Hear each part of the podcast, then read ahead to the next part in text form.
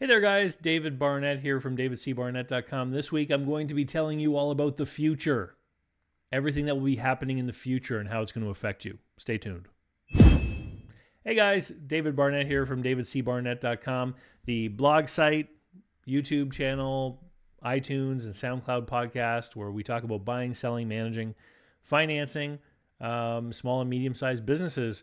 As you know from last week's video, I just got back from a vacation. I was away in Europe, and uh, it was kind of a it was a business thing uh, for my girlfriend Natalie. And um, what's funny or what's interesting is uh, like myself, you know, a lot of a lot of people in their 40s are kind of in their second relationships. And uh, what I have noticed over the course of my years is that when business owners and entrepreneurs um, tend to get back into the game for round two, uh, oftentimes they end up finding other business people, professionals, and entrepreneurs. So, what was really interesting to me about the trip is that uh, while the people that that owned travel agencies, and that's the business that Natalie's in, um, they were talking a lot, obviously, together about their travel agencies. Um, there were a lot of really interesting conversations on the side amongst all of the guests that were along um, because half to three quarters of us were in businesses of our own.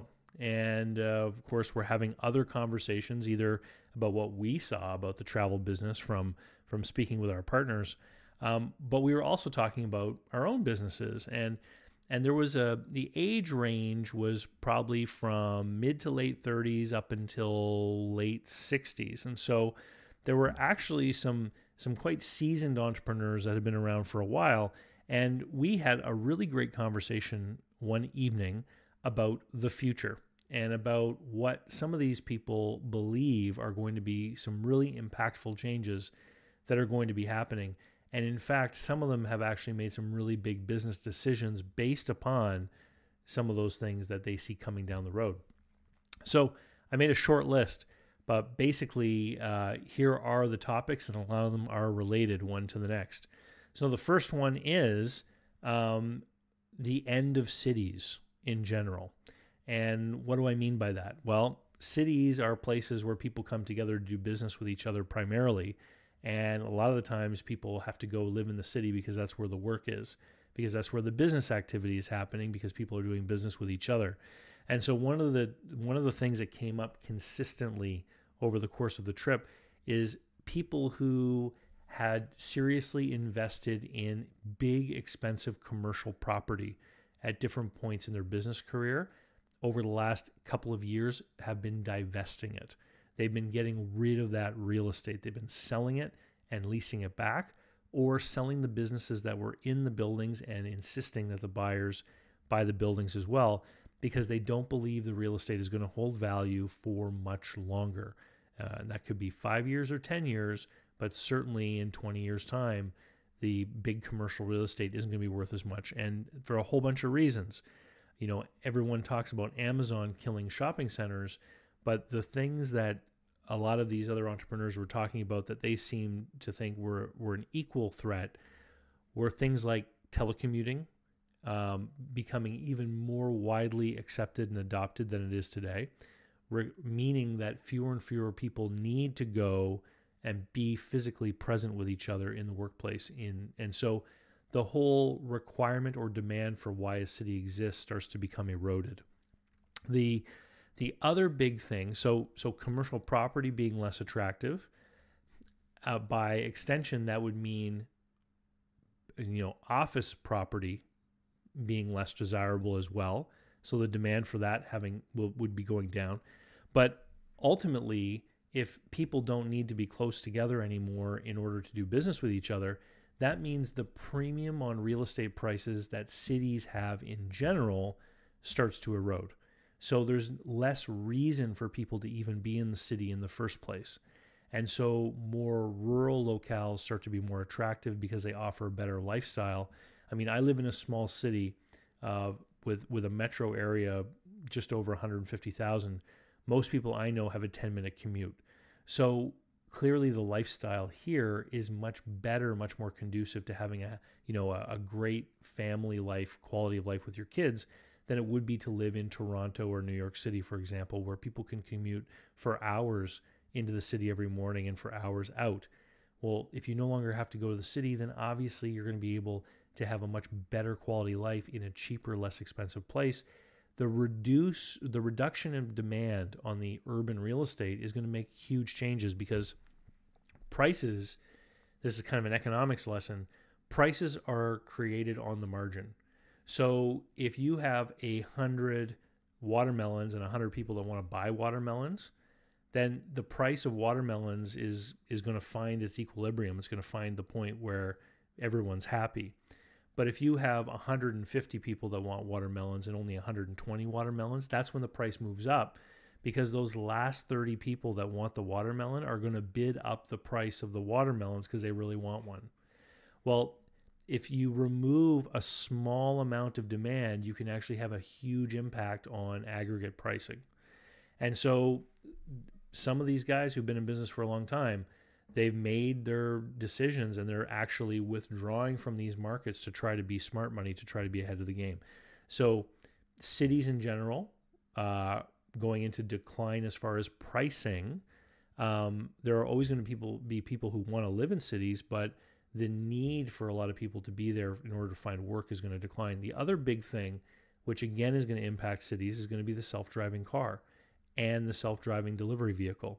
So again, another big part of the reason why people want to be close to each other is to have a more convenient lifestyle cars are a huge business buying, selling, maintaining, operating cars. So, one of the examples that one of the entrepreneurs gave, and he accredited this to Elon Musk, I didn't see the actual talk, but what he was saying is that if you had um, a greater family unit, you know, so you have your family, your nuclear family, but then you have aunts, uncles, grandparents, etc. With self driving cars, you know, mom or dad can take the car into work in the morning. Then the car can go to grandpa's house and take him to the bowling alley. And then the car can go to the uncle's place and take him and his dogs to the dog park before going back to the bowling alley to give grandpa a drive home. And so what the idea is is that the demand for cars is going to decline dramatically because we won't need as many of them. And if we have fewer cars on the road, all of the businesses related to automobiles are going to suffer, uh, go into a decline. And so um, there were a couple of people there that were had been involved and built careers in automotive related industries that had gotten out of them.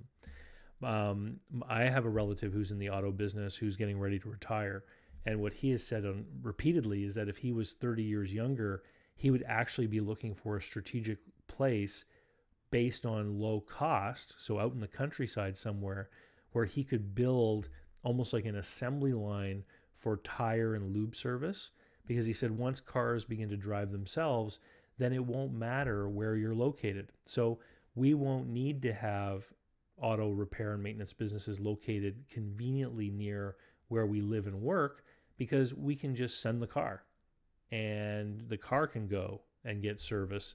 And all of a sudden, you're going to have um, you know the, the the more efficient operators are going to be the people who are set up to do a ton of work as cheaply as possible. And that means a bigger facility where you have more of an assembly line type of operation. So think about the quick lube place right? So that is designed to be more effective and efficient just to do uh, oil changes well those guys are all located in high traffic places where it's easy to see so people can stop in and they're all about reducing the amount of time to make it convenient for you because you sit in the car while the oil's being changed. If you don't have to take your car, then you don't care where the quick lube is located. And so then it come, becomes about cost. So I, I thought it was some really interesting conversations. Um, some of the other conversations that we were having were about how this change in real estate value and the change uh, away from commercial and office property being so important and and having it become less valuable is also going to have a big impact on government. Um, you know, a lot of cities balance their books on the backs of commercial property because commercial property taxes are higher than residential. And so, if the commercial properties are worth less, if people are building fewer of them, if older ones are being torn down because nobody wants to lease them or rent them anymore, then how is that going to impact the budgets of cities? It's going to mean that more of that tax burden is going to have to go onto residences, for example, or services are going to be cut.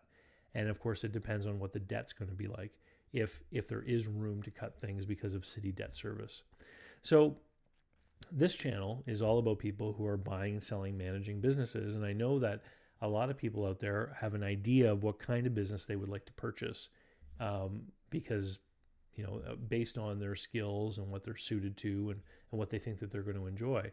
So if you're on the other end of that conversation if you're on the buying end then you might want to think about some of these long-term trends especially if you're going to buy a business where you're going to be financing things over a long period of time if you're going to be considering buying a building and having a 20 year mortgage if you're going to consider buying a business and paying it back over a few years, it's going to be a lot easier to make that decision than if you're in a position where you may have to pay back your purchase financing over 10 years.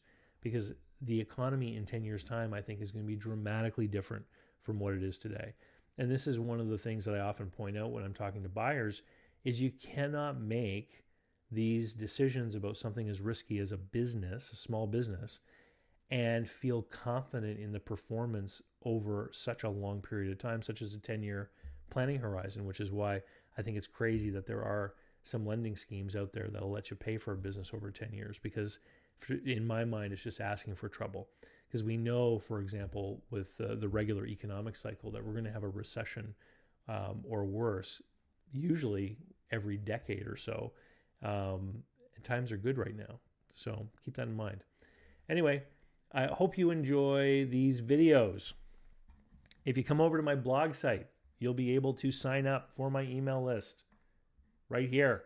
It's an easy form. You get to pick what things that you're interested in, and that determines which emails you're going to get every week. Um, share this video, like this video. If you want to get help to buy a business, the easiest thing to do is go to businessbuyeradvantage.com, take my online course. It's all about how to find, finance, negotiate for, make an offer, make a deal, close on a small or medium sized business. And if you own a business and you want help selling it, head over to howtosellmyownbusiness.com, which is the webpage where I talk to business sellers and show you how I can help you go through the process of selling a business on your own and save a lot of money as far as commissions on the way. And with that, I'll say thanks and we'll talk to you soon.